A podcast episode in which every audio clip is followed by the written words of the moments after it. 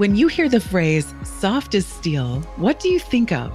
While the word steel might conjure up images such as massive high rise buildings, where does the soft part come in? And what exactly does this mean in our work and in our lives? Welcome to the Soft as Steel podcast with your host, Dennis Duran, featuring engaging conversations with a wide range of industry leaders around soft skills, how we practice love inclusion, social justice, and compassionate leadership that's everlasting in the workplace. And now, here's Dennis Duran.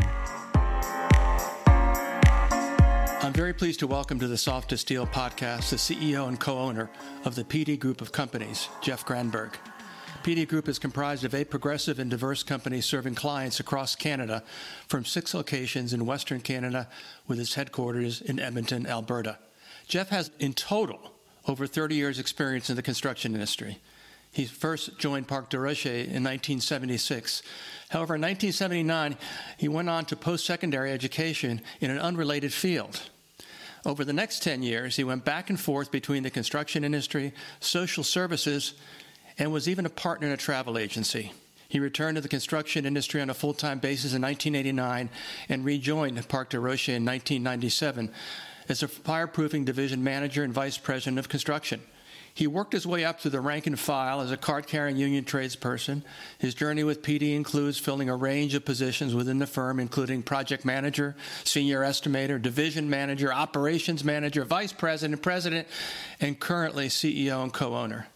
PD Group of Companies won a Best Managed Companies Award in 2016 and became a gold standard winner in 2019. And Jeff was recognized as the Ernst & Young Entrepreneur of the Year in 2017 in the Prairies in Real Estate and Construction Division in Canada.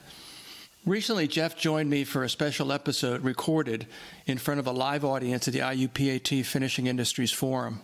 It was Jeff's contribution to the conversation with five other construction industry leaders, including the general president of the IUPAT, that put Jeff at the top of the list of invitees for my podcast. Jeff, welcome to the Soft as Steel podcast. Well, thanks, Dennis. That was a pretty good intro, I got to admit. Well, you wrote most of it, so I, it better be good. I fixed a couple of your typos and a little bit of your grammatical errors, but other than that, it's interesting. I, and as I said, as I was writing that, you know, I hadn't focused on it when I read your information on LinkedIn months ago, and that's why I was careful as I put the accent on a total of over 30 years. So, right off the bat, in terms of listener interest and my interest, uh, tell me about leaving the construction industry, going on getting a degree. I, I imagine it had something to do with social work and also the travel agency. Tell us a little bit about your journey in those parts of your life. Well, I grew up in uh, northern Saskatchewan, and as I grew up in there, everything in Saskatchewan is flatland. And when at a young age, as I start working, you know, in the construction industry at 15 years old, I lied about my age and worked in the summers at helping construct a new plant. And with that, I continued to work on weekend cleanups and in the summers in the mill. And I quickly realized I did not want to work in a sawmill. I wasn't a farmer, and I didn't want to earn my living cutting down trees. So I ventured off into Alberta a friend of mine who was a few years older than me said, Hey, you should come work for us in Calgary. And hence I went to Calgary. I started working with Park Derochie at that point in time. No idea what I wanted to do. I was a 17 year old kid. And I started painting. And I still remember my first week in the job. Back in those days, we didn't have the same standard of safety. So I was 30 feet in the air and I had to walk a 10 inch I beam 20 feet long and do a touch up painting. Well, that took me 20 minutes because mm-hmm. I take a step out and I just looked down, couldn't do it. Finally, I sat in my bum and I kind of pushed myself to the other end. And so that was my start in the coating industry. Is you know, I spent three years in the construction end of things, and I was alternating between the painting and the fireproofing side, and went, ah, I'm not sure I want to do this for a living. So I wasn't sure what I wanted to do, so I enrolled and I got accepted in criminology with the end point being eventually getting to be a criminal lawyer. I thought that'd be a pretty good occupation. But to put myself through school, I continued to work construction. So by the time I was done criminology, is that I had uh, worked me up to being a general foreman. From there, I went into a probation officer for a while. I worked at that as at, at my practicum, and I, I specialized in working with street kids and went back to construction with Park Derochie. Got called in, and I ended up specialized working with street kids, uh, Inuit and Dene children, and kind of the worst of the worst. I worked with kids that, unfortunately, is that uh, were in there for uh, serious offenses. Let's put it that way. Mm-hmm. I enjoyed that part. When I looked at my first paycheck, we got paid once a month. I realized, holy man, it's like I'm making more in two weeks working construction than I am in a month. And I subsequently got a call from the founder, Merle Derochie, that had a major project up in Fort McMurray, and they said, "Well, would you come run the project for us?" I said, "Well, geez, you know, I'm working in a different field now," and he said, "What would it take?" And so I told him, "Well, if I'm going to quit this job, you know, you're going to have to pay me to come home every second weekend." And the weekend I'm up there, I want to work overtime, know, to make some money. So I thought that was a good chance for me to pay off my student loan. And so that's what I did. And I alternated back and forth. I did that for a bit. I got a call back from a place I was working. They were opening up a facility in the northern part of Canada, a place called Yellowknife, and it was specializing working with just Dene and Inuit children in their environment versus the environment in Calgary. Uh, some of the kids we'd worked with is that you know they lived off the land, the, the Dene. So you know, I thought it was an interesting to go up to the, the north uh, unfortunately for me, as I took the job as a supervisor up there, but I didn't have the authority to hire the individuals. So I was part of that hiring process, but they ended up hiring 16 people that worked underneath me that had their degrees in social work or psychology or sociology, but they were all born and raised and educated in the city. Mm-hmm. And for them to understand the differences between, you know, the cultural difference between the Inuit and the Dene uh, was very difficult. Me growing up in northern Saskatchewan, I grew up with those cultural differences, and mm-hmm. I played sports with them. I went to school with them, but it, you know, for me, I learned a lot about myself. I learned a lot about human behavior.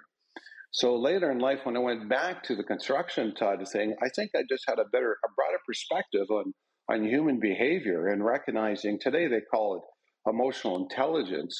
Uh, mm-hmm. Uh, to me, I call it street smarts of mm-hmm. you know learning how to deal with different types of people, different viewpoints, different educational backgrounds, different ethnic backgrounds, and that certainly to me was probably the biggest influence on my success of, of hiring the right people because I'm a real advocate of recognizing what your weaknesses are and hiring to it. And I think a lot of times managers struggle with that. They want to prove to their superiors that they know it all. Well, you don't. You can't. It's impossible. Everybody brings a different skill set. So to me, if you can recognize what your skill set is and then hiring people that have skill sets you don't. That's a hard thing to do for a lot of people because it means, I mean, that person might know more than me on, on that topic. Well, the answer to that is yes, and that's the whole intent of. Mm-hmm. But that is one of the hardest things I think people have getting their head around is, is hiring someone smarter than them in different capacities. And I think once you get to that point, that's when I think you start making the changes. You know, I look at my own personal experience and you know, growth we had in the organization. What I, what I didn't know when I came back to Park Derochie, like a lot of companies that go through the, the, the, peaks and valleys, and I didn't realize how deep the valley was before I came there. I, I take look back at that is when I realized once I signed is that the company was very close to closing their doors, and then all of a sudden my challenge was, well, how do we rebuild this? And I rebuilt it with people that had worked with me for a lot of years, way back when, when I first started with Park Derochie. And back in those days, I was playing a lot of ball. So I hired ball players uh, as tradespeople, and weekends as our gig was we went around playing ball tournaments all around you know, mm-hmm. southern Alberta and mm-hmm. southern Saskatchewan. So that's kind of how I start rebuilding is bringing my old crew back and then just kind of going from there. So I went back and forth in those different areas. I learned lots. I learned lots as working in the, the travel industry uh, with my father. My father had decided he was going to retire, and he became friends with a, an individual that a uh, travel franchise that, that predominantly did corporate travel. So that was a great experience for me because, you know, I really hadn't had the exposure to reading financial statements. Uh, I had to learn that by, you know, trial and error. Mm-hmm. Uh, also doing presentations. And my job was living. We were living in Calgary at the time. That's where we had our travel agency, and I had to get all dressed up in a, a suit and a tie. Back in those days, you weren't allowed to just use the pocket square and no tie. Mm-hmm. Go downtown corporate Calgary, knock on the doors of oil companies, and convince them to use us as their travel agent. Well, it was a good thing I had a jacket on because I was so nervous that I had sweat stains probably halfway down onto my belt. But but it taught me how to do a presentation. It taught me how to be clear and concise. It taught me to to learn rejection because you know in sales, I remember I don't remember exact stats, but it's something like is it you know if you make ten cold calls, you'll get you know you'll get one appointment. Mm-hmm, you take mm-hmm. 10 appointments, you get one sale. Well, that's a lot of phone calls. That's a lot of knocking mm-hmm. on doors. And I remember going through back in the days, remember the yellow pages, it went from A to Z and phoned every single business in there twice. And that's pretty humbling is how many times that, you know, the phone gets hung up on you. Mm-hmm. But it was a hard lesson, hard thing on sales. But again, that served me well. So when I take a look at the experience I had as, as a kid growing up in the uh, in northern Saskatchewan, a small community, and that rural living, working in uh, sawmills, uh, going back to uh, to school, the lessons I learned working in, in, the, in the coatings and fireproofing industry, combining that with you know the, my experience in working in, in a corporate travel agency, I call it my quilt of success. I learned mm-hmm. something from every part of those and you know, it, I think that's one nice thing is that uh, you're you might get more aches and pains as you get older, but I think if you reflect back, you start realizing the things you learned. Because at the time, I don't think you realize the lessons you're learning, and I don't think you really put that together till much later. Mm-hmm. But when you do, uh, it's like, yeah, okay, that makes sense now, and that's why is it. You know, you look at some of the taglines you heard were when growing up. It's uh, whatever job you take, it's you know, put put your best foot forward. I mean, try mm-hmm. not work the person to your left and the person to your right. And if you do that, opportunities present. If you do that, there's going to be lessons learned. And there's always going to be people that are more efficient um, than you are, mm-hmm. but you learn from them. Mm-hmm. So, yeah, to me, it, it really has been a quilt, uh, a quilt of success for me, Dennis. Well, yeah, it, it, this explains a lot about uh, about the impression that, that you've made on me and our limited number of contacts over the last several years. Um, you know, to hear how you talk about your experience. Um, you're you're a person who is a perfect example without without focused on on uh, t- uh, titling a set of skills, soft skills versus hard skills. Uh, you you've been developing both of those, uh, and uh, over the course of your career, uh, and probably the one which is one of the reasons why you're as successful as you are, is that you have developed the skills that are the skills that are necessary for you to be able to build relationships with people over time. Um, you know, starting with the people that work for you as you built your crews uh, in the construction field, or as you built your customer list at the travel agency, uh, practicing the skills that are necessary to, to uh, let people know that you're somebody that they want to do business with either as an employee or as a customer, and, uh, and that boils down to something which you're which you're very skilled at, and that is communication. Um, so it's uh, hearing that fuller story was was a very good use of time in our interview um, because I think you're I, I, and again a great example of you know we we can be at a destination at, at a certain point in time, and, and you now are are sitting in the position of CEO and co-owner of a highly successful large uh, contracting uh, and services business in Canada uh, well known by a lot of people in the construction industry and as well as the petrochemical industry and other places. Um, and that doesn't just happen uh, because you uh, your folks win bids and do a good job, or uh, the fact that you put forth as uh, a strong ingredient in your messaging. And I can only rely on what I see on the internet and on your on your website.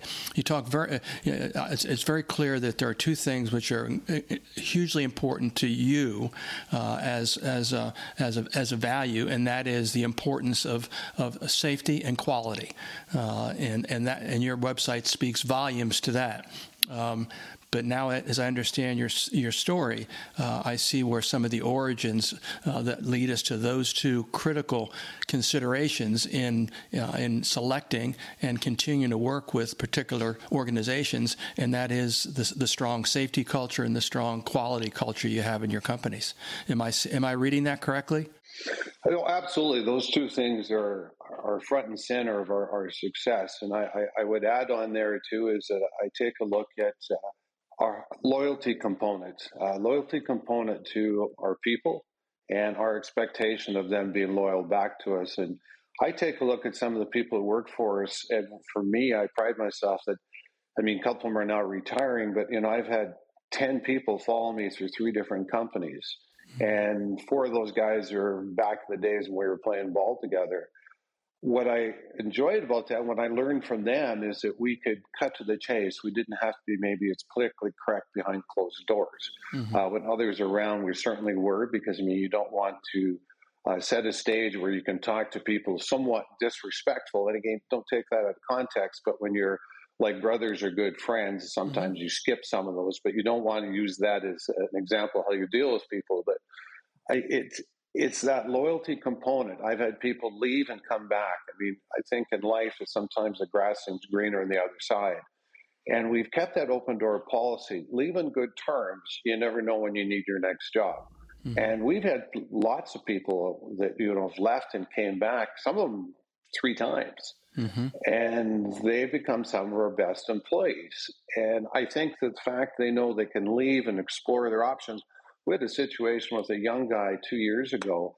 You know, he was approached by a, a, a competitor about saying, Hey, how would you like to be, you know, a general manager? And he was at that time, he was 29 years old. And he said, Geez, I don't know what to do. And I said, My advice to you is go. Mm-hmm. I said, Because if you don't, you're always going to question or wonder, Did I miss an opportunity? And I said, but the door's always open. And my wife through the years got to know him, and he, and, and he said, I don't want to mention the guy's name, but he said, uh, my wife said, said to him, said, well, you'll be back in nine months. And he laughed. Well, he came back in 10 months. Mm-hmm. And so her joke was, okay, so I missed by a month. Mm-hmm. But he's now one of my guys in our organization and is leaps and bounds ahead of some others he went and got that bit of experience and he came back and you know he recognized you can do so much more with a team of people and i think one of the things that's really become a lot of fun with me in the last three years is that i've kind of got re-engaged with working with our estimating and project management side and going back down to some of the basics because sometimes when you're going a different direction, being led by a different manager, it might not have been the same direction that I thought we should go. But there's that fine line where you don't want to micromanage or step on someone's toes. So you have to allow that individual to try and carve their own path within. But unfortunately, he was going in a direction that wasn't the direction we wanted. We'd lost some of our contacts. Uh, I think we got a little complacent and maybe even a little bit arrogant. So mm-hmm. we regrouped, we made some changes, and I gathered all these guys in, in the room and I said, Look, you guys are between the age of 30 and 38 years old. Wow. Some of you guys have been here for six years, some of you have been here for 12 years. You're the knowledge, you're the future. I need you guys to lead me now. Is what do you need to be successful? Mm-hmm. And so I'm taking the handcuffs off, and that's going to be the first six months. So you guys feel comfortable with that. And then we're going to work on with With autonomy comes accountability. And then the next step, we're going to work on business 101. And, you know, I, we've seen that. Uh, it, it took a while for a change. But the interesting thing is the last nine months, man, I think we, we've built a team that is probably the best team our organization's ever had. And the cool thing, our average age in our office in Edmonton, we have approximately 70 people. Our average age is around 38 years old. Wow. Which is very young. Yeah. And but yeah. young with lots of experience. Mm-hmm. And I take a look at the the mix of people we have. So I'm having fun again. I'm having fun with looking at how we do things differently, but yet how we do things the same. And I mm-hmm. think a lot of times working with that generation, they're looking for new ways of doing things. That's not a bad thing. Mm-hmm. Our generation, we're told if it's not broke, then don't fix it. Mm-hmm. This generation, if it's not broke, break it, let's rebuild it and come up with a mm-hmm. new way of doing things. And I think our generation sometimes struggles with that. Uh, well, we've always done it this way. Well, that's mm-hmm. one of my pet peeves. If we're still doing it the same way today as we were 10 years ago, mm-hmm. then we're missing the boat. And I think that's one of the keys for organizations that adjust. I mean, we've been around since 1956. We've had to make a lot of adjustments to, you know, to survive those years. We don't do things the same way today as we did even five years ago. Mm-hmm. You know, this is this is educational. Um, people will listen to this and learn from what you're saying.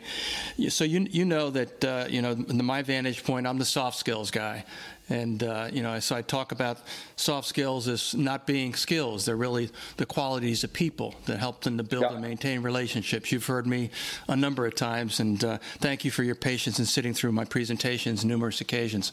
I appreciate that. Because um, I always notice when people get up and walk out, you're, you're, you're tall enough that I would have noticed you leaving the room. Um, but, uh, you know, I think as I'm listening to you and, and listening to how you're interacting with, uh, with what is, a, you know, a, a young, terms of average age, a young middle management group, um, and, uh, uh, which I think is, is, is nothing but good news uh, for the future of, of uh, Park Derochie and its and its and its companies. Um, and as you've been interacting, the way you describe getting together with them and saying, you know, some of the things you say to them, um, you're you're what you're what you're doing is is giving them, uh, in your words, the vision for the future. Uh, you know, th- this is this is where we are now. This is where we need to go, uh, and and you guys are the ones that have to figure out each and every step that's going to get us there. Is that a fair way of saying it? Yeah, that's a very fair way of saying things. In fact, one of the things I had to teach them when we was uh, I started getting back into bid reviews would have been two years ago, and I had to kind of brush off my skills. But that was something I always enjoyed was the the estimating side. Mm-hmm. Because it's not just about the estimating; it's about the strategy.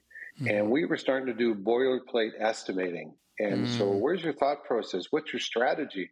So, it t- honestly, it took well over a year from saying, guys, look, if you're coming in here and want me to go through all your spreadsheets and do this, what do I need you for? Mm-hmm. What I mm-hmm. want to do is come in, and the first thing you got to tell me is that do we want the job or not want the job?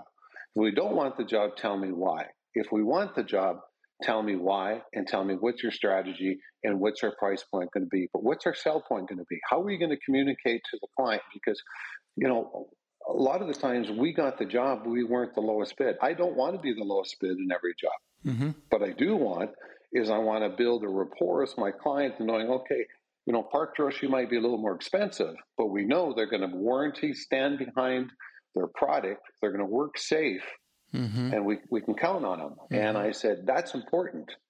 And so this is where we're really starting to move. And again, and I, I have to repeat this every once in a while. Well, do you want to go through my, my spreadsheet? No, I don't actually. Mm-hmm. I want to go through what is our strategy. Mm-hmm. Because you know, mm-hmm. I tell people, I don't know if you've ever played the game Catan, but it's a game that's a game from Germany that a lot of university kids play, and it's a very strategic game. So I said, you know, businesses like Catan, Monopoly, and Risk. And you've got to know the rules and you've got to know how to play within that and outsync your component. There's nothing more enjoying than being your friends and your family in a game. Mm-hmm. As long as you know you're playing within the rules. Mm-hmm. So your competitors don't need to be your enemies. In fact, you want to get along with your competitors because everybody needs good competitors. We need to help make our competitors better because I mean then the price point is going to be less. Good competition, that price point is five to seven percent spread. Mm-hmm. Bad competitors, it's 30, 40 percent. Mm-hmm. They're going to yeah. get a job from you. They might right. not survive in two years. Yeah. But again, so it's coming down as what is our strategy? What is our strategy to walk away from a bid? Mm-hmm. Very, you know, because there's some clients like, or you know, it's our strategy. to Say, here's our price, but because it's customer X, we're going to add 20%. So we stay in there and maybe we feed the industry. This is where the prices should be. Yeah. So it's that strategy. It's when you get out of a, a certain segment of your market. Because, mm-hmm. uh, you know, people have such huge egos that sometimes they get their ego involved about winning the job. I'm going to make sure company X doesn't get that job. Well, mm-hmm. that shouldn't be how you do it. You see, what's their strategy? Do we want this job? What's our price point? Then you can say adjustment. You know what? I think that company has got their boots filled. We can add an extra 2%. Or mm-hmm. if we want this job because it's the start of the year, let's drop by 2 3%. Yeah. But when you start looking at dropping 10, 15, 20%, you got to ask yourself is my ego getting involved because I don't want company X to get that job? Right. Right. You know, when I hear you use uh, repeatedly the word strategy, what, what I hear is I, I articulate it a little bit by saying what you're saying to them is that you need to know your customer, you need to know your competition, you need to know the marketplace. Um, 100% you know so that's and and and so th- there's no substitute for uh, for knowing things knowing the things that you can know. Um, and then when you talk about potentially the the uh, the creeping in of uh, of, uh, of a higher level of self-esteem or uh, or ego um, that's that's simply that that gets into the part of the brain because uh, you mentioned already mentioned the word emotional intelligence. That gets into that part of the brain where we think about you know the fact that as people receive information as as they, as they gather information, as they have conversations, as they interact with others, um, all that is working through their brain, and it doesn't all jump to the to the analytical, uh, you know, uh, uh, objective part of the of the brain processing. Uh, it goes to the part of the brain that deals with emotions, with feelings. Mm-hmm. And if I'm mm-hmm. feeling like I'm the I'm the baddest ass on the planet, um, that's gonna that's gonna filter how I deal with what the reality may be, uh, as opposed to what I think it is or what what it, what it looks like like to me through my lens. Um, right. And so the, the way you talk to your to your uh, to your managers uh, is you know basically the same thing. Your, your choice of words is, is ideal, uh, and what you're focusing on. Again, I'm just listening from the outside. What you're focusing on um, in a in a uh, in a pretty direct way uh, is is around uh, we we have a process to to, to build an estimate. and if you don't know a lot about estimating, you, you can go and take the LMCI two day estimating course and get the basics from Dennis. You know, and uh, you know, so that's where you get the basics. Um, we need to have a process. It needs to be consistent. It needs to be mm-hmm. understood by everybody, and everybody needs to use it so that we are looking at it and saying, on on a, on a case by case basis, we have a, a way of doing this that is producing results that we can rely on for the purpose of making final decisions and deciding do we submit the bid or do we not? Do we add to the price or do we subtract? All exactly. those kinds of things. And that's all that's all the hard skills stuff that goes into that that foundational uh, uh, function within a contracting company. And I view estimating as being in- incredibly important to the success of any contractor, and I'm sure you agree with that. But uh, but that but then you go further because what you're when you talk about communication, when you talk about uh, strategy, all those kinds of things, now you're you're challenging them, and maybe not in a frontal assault way, but you're challenging mm-hmm. them that they need to understand the people that we do business with, the people that we want to serve, the people that we compete with, and we need to understand ourselves uh, as we go about interacting internally to come up with our strategy, uh, to come up with the assumptions we're, we're going to put in the proposal, et cetera, et cetera, and that means that we need to get, you know, to, to, to work on the soft skill side to make sure that we're not resisting Jeff just because he's been around a lot longer and I want to prove to the boss that I can do it better because that's yeah. not the way that's not the way to win the day for the the end result that we need to achieve and that is to be a successful business uh, build a backlog uh, build profitable work and succeed which is what your company is doing no you're you summed that up well and I mean, I also look at one of the taglines I use is going in the war room, and I, I use that more on project preparation as to when we're going to go in and, and, execute. I'll give you an example is that we were doing bridges the last few years, and one of the things I saw is that we weren't we didn't have the same guys estimating the bridge and trying to execute the, the work uh, our part of it. So we really didn't find our pattern. We didn't have a way of doing it it was changing all the time. And I said, guys, that's not the way we're going to do. We got to build the teams. We have the same people estimating, the same people project managing, and is it the same with the crew? So we put that in place. We decided that the thing is we were at the mercy of general contractors on these uh, infrastructure projects, and some of them were, you know, so concerned about dealing with the ministry that if we brought something forward that would should have been a change order, they didn't want to take it forward because I mean they didn't want to upset their client. Mm-hmm. So we decided, and also that their their cash flow is depending on getting paid. So we're sitting behind the scenes. So we said, no, we're going to become our own general, and we're going to hire the mechanical and electrical and roadways and all those kind of things. Mm-hmm. So we took on a big project up in, uh, in northern BC. And it was a $30 million project. And I said, before we start this project, I said, before we have a kickoff meeting, I want you guys simulate a kickoff meeting. I'm going to be the client. You're going to come in and you're going to tell me how we're doing this bridge. And because we're doing the coatings, we're doing the blasting, we're doing the scaffolding, we're doing the shrink wrap and the road control, and the mechanical, like I want, I want us to come in as one. So you come in. It took us seven meetings before we got to the point that when we had a kickoff meeting, we now all of a sudden had all our subs in lines what we're doing. We had refined the schedule, refined the laydown, refined the crew size, refined our, our, our dates. And this was a 14 month project, mm-hmm. and we should be done end of May, meaning we'll be done four months early. Wow. Why?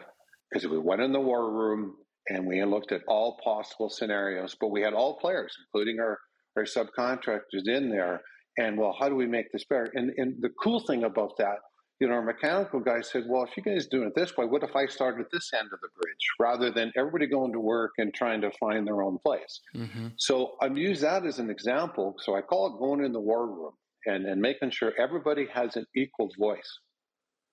Because yeah. I don't want someone going there and dictating how we're going to do it. I say, okay, how do you want to do it? And I say, I don't run as a democracy. You have to have someone in that room that say, okay, I've heard everything. Mm-hmm. You know, mm-hmm. maybe we need to come back and do this again. But at the end, let's try and get a collective decision. If not, then someone else say, okay, this is the way we're going to do it. So mm-hmm. it's that communication piece again. We, will always come back down to that. Yeah. So sometimes, as you know, you need the soft skills to sell the hard skills. Yes. Yeah. Well said. I, oh, that's. Well, I like that. Can I can I use that in future talks? A- absolutely. Do I have to attribute it to you, or can I just make it like it was my own idea? Oh, I'd make it your own, yeah. no, that's that's a that's a that's a that's that's yeah, that's it. I mean, that's kind of like uh, that that's that's straightforward. You're, you're right. You need the soft skills to sell the hard. The, the soft skills to sell the hard skills. Because if you just go in like a bull in a china closet because you think that's the best way to get this project moving, and you don't have any sense of who the people are you're dealing with from a personality standpoint, from whatever exposure you've had for them, you can you can knock yourself out of the game on day one. Oh, hundred percent. And you know, I think the ultimate compliment, and again, this is parking your ego, is you know, when I first came in three years ago and trying to make some changes to how we saw saw the world or through the lens that the other guy had uh, you know, I'd tell them these things and they thought they were just taglines. And it was so frustrating initially. And I, I was getting frustrated. How are we making these mistakes? And we weren't doing this 10 years ago. Mm-hmm. And it was my son, Ryan, that finally said, and he never calls me dad, it's always Jeff, mm-hmm. uh, is from a work standpoint. And finally, he says, Dad, you keep going off how pissed off you are, but we're doing this and making these mistakes. He said, but who mentored us? Like, who's going to mentor us to do it right? And uh-huh. I went, uh-huh. damn it, you're right. Yeah. So I had to change my thinking again and say, yeah. okay, me getting frustrated where we are is not changing, it's doing that root cause analysis and say, okay, so what's the solution? Well, the solution is to mentor and help. So, yeah. and once I embraced that, I was getting more satisfaction again rather than just being pissed off that we're making these mistakes that we had figured out 10 years ago. And when when it was, we had a conference here uh, four weeks ago in Canmore where I brought in twenty of our guys, and they all had to do uh, business. Every division had to do a business plan, and then Ryan reviewed it with our accountants, and it was it was quite in depth. But by the time they came to this conference, I said, "I want a fifteen minute elevator pitch of what you're doing." Because if you can't stand there and no more than five slides tell me what your business plan is for the year, then you don't know it. Mm-hmm. And what I've seen in these business plans is all these things that I said 18 months ago I felt was going on deaf ears. All of a sudden, it was their ideas. And I'm going, so there's two parts of me. One part of me going, well, what do you think I've been telling you? But then the compliment side is, okay, they get it. Now it's theirs. Now they own it. That's ultimately what you want. You want them to own it, become their idea, because now if it doesn't work, well, it was your idea. Mm-hmm. It's no mm-hmm. longer mine. As again, I think sometimes managers get caught up, but that was my idea. Well, don't do that because you've just taken away their ownership. You know, mm-hmm. so again, so that's that's that putting the ego in check. So uh, I'm, I'm extending our time a little bit, but I hope you don't mind. Uh, yep. But, uh, so uh, you you know from uh, from our, our time together on the stage a few weeks ago that that uh, that I touched on uh, four uh, four themes that, that are part of everything that I do in terms of my conversations, my my, podcasting, my speeches, and that and that is um, love, uh, inclusion, social justice, and then leadership. Um, and we touched on all four of those during that, what ended up being a 90 minute conversation. Um, you know, again, your your words as you as you relay your experience, your story, uh, how you progress, and where you are now. Um, your your story is the story of a person who, from from day one, not only learned something about the tools and the trade, but also was learning about what what being a leader is all about. Uh, and so you've been, in a lot of ways, um, uh, without uh, the benefit of the term, uh, perhaps the founder of Park Derochie mentored you, um, uh, but you you then had someone uh, to give you a, a, little bit of a wake up call on the notice uh, notion of what mentoring is, uh, which is not you know an anecdotal involvement with someone, but it's a it's a it's a relationship that you build with individuals to help them learn the things that they might not otherwise learn, or learn them in the way that might be more beneficial to them individually and also to their ability to contribute to the success of a company. Um, so when I hear and you talk about safety and quality, again, those seem to be front and center uh, is an important part, maybe the central part of your of your value proposition as you as you talk to new customers and as you continue to to get repeat business with customers you've been doing business with for, for decades. Um, what's the uh, and again, I'm, I, from a from a soft skills or quality standpoint, what what quality uh, do you do you believe uh, are what uh, promotes the again? I, I, consider safety and a safety program as safety practices uh, and the culture, along with quality, with the same kind of elements. I consider that all part of the of the process, uh, the, the you know the hard skills aspects of running a successful contracting business. What what are the qualities that those reflect? reflect um, uh, from you as a leader when you talk about those with such such firmness and such directness and such energy? What what qualities are you projecting uh, are important to you uh, in talking about those two aspects of, of running a successful contracting business? That's a good question. I think what's important is that you see that now the focus is ESG, environment, social governance. Mm-hmm. So, what is that? Well, that can mean many different things. It's like safety and quality. When I first saw safety start growing and growing and growing and growing, it was like, well, you had to tick off the boxes to qualify for an RFQ. The same thing with quality is what's your QMS, what's your quality management system? Well, you got to tick off the box. For me, it's got to be sincere, it's got to be for the right reasons, and it's got to be because you care about your people. And if you can instill that then all of a sudden it becomes pretty easy. But if you're doing it just to tick off the box, you're doing it for the wrong reasons. I think the biggest thing, Dennis, is that up here we are, it's like, what is your Aboriginal engagement? And there's all different things, you know, 51% ownership. But for us, because we care, because Doug and I care, we've put $170 million worth of paychecks in Aboriginal pockets in the last 10 years. That's making a difference. Yeah. We don't do it to tick off the box. We do it because we care. Yeah. And all of a sudden, people start recognizing that. And we maintain in Saskatchewan 30% Aboriginal. That's more than the percentage of the population in that province. And we've got people doing this for a long time, and they know we care. And I think that makes a difference. So it's like, even when we're right now, we're working on ESG because there's large companies. What is your ESG? We want it to be our ESG, not what's politically correct yeah. or something that doesn't represent who we are. Yeah. So that today is a challenge we're working on right now. What does that mean? So we got Lauren and Brian's working on that, and obviously we'll sit down, we'll go through that stuff. So to go back to the, the original question, it really it comes down to doing it for the right reasons, mm-hmm. and then it just becomes second nature. It's funny me right down to my kids, everybody, when we travel Mexico or different places, or I've been on job sites, our eyes are so trained to say, "Oh my God, can you see how those guys are working?" Mm-hmm.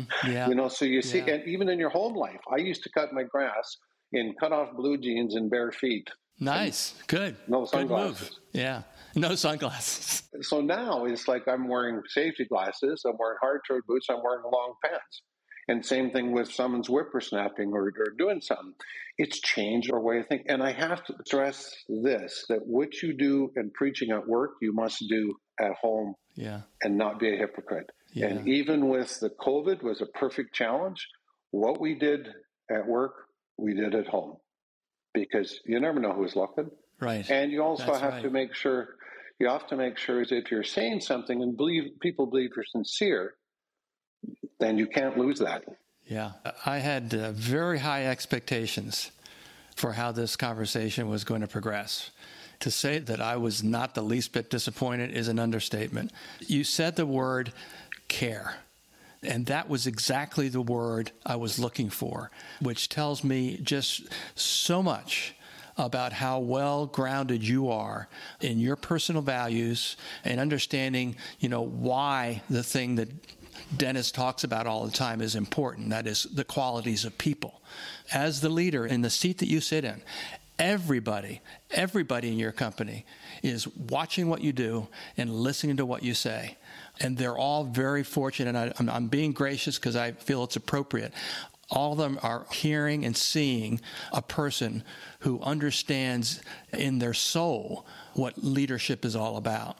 Your story is, is, important. It will be educational and informative and inspiring to people. What you've done in your role and how you talk about your people and developing your company and the businesses that you're developing, I think is marvelous education for folks. And I hope a lot of people have an opportunity to hear this conversation. I thank you so much for taking the time that you took. I mean, I know you genuinely are a very, very busy guy. And so I, am I'm, I'm grateful that you took this time to be a, a guest on my podcast. Well, thanks. You know, I, obviously I'm still passionate about what I do, and uh, I, I, don't think you can fake when you care. there, I might describe it in the words of my mentor, Steve Farber, who says, Do what you love in the service of people who love what you do. Oh. I think that describes Jeff Granberg. Oh, thank you very much. You're very welcome. Thanks, Jeff. Take care. Thanks for joining us today for this episode of the Soft as Steel podcast with your host, Dennis Duran. Dennis is the author of Soft as Steel and a leading speaker and trainer for organizations across many industries and verticals. To learn more about the work Dennis is doing to activate soft skills in the workplace, contact him at dennisduranspeaking.com. Be sure to check out his book, Soft as Steel, on Amazon or wherever books are sold. You can subscribe to this podcast on iTunes or wherever you'd like to get your podcasts. And please remember to share this episode with your friends, colleagues, and anyone you feel would benefit from the conversation. We'll see you next time on the Soft as Steel podcast with Dennis Duran.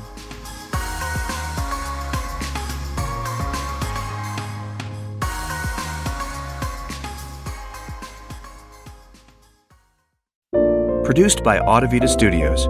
Connect your voice to the world.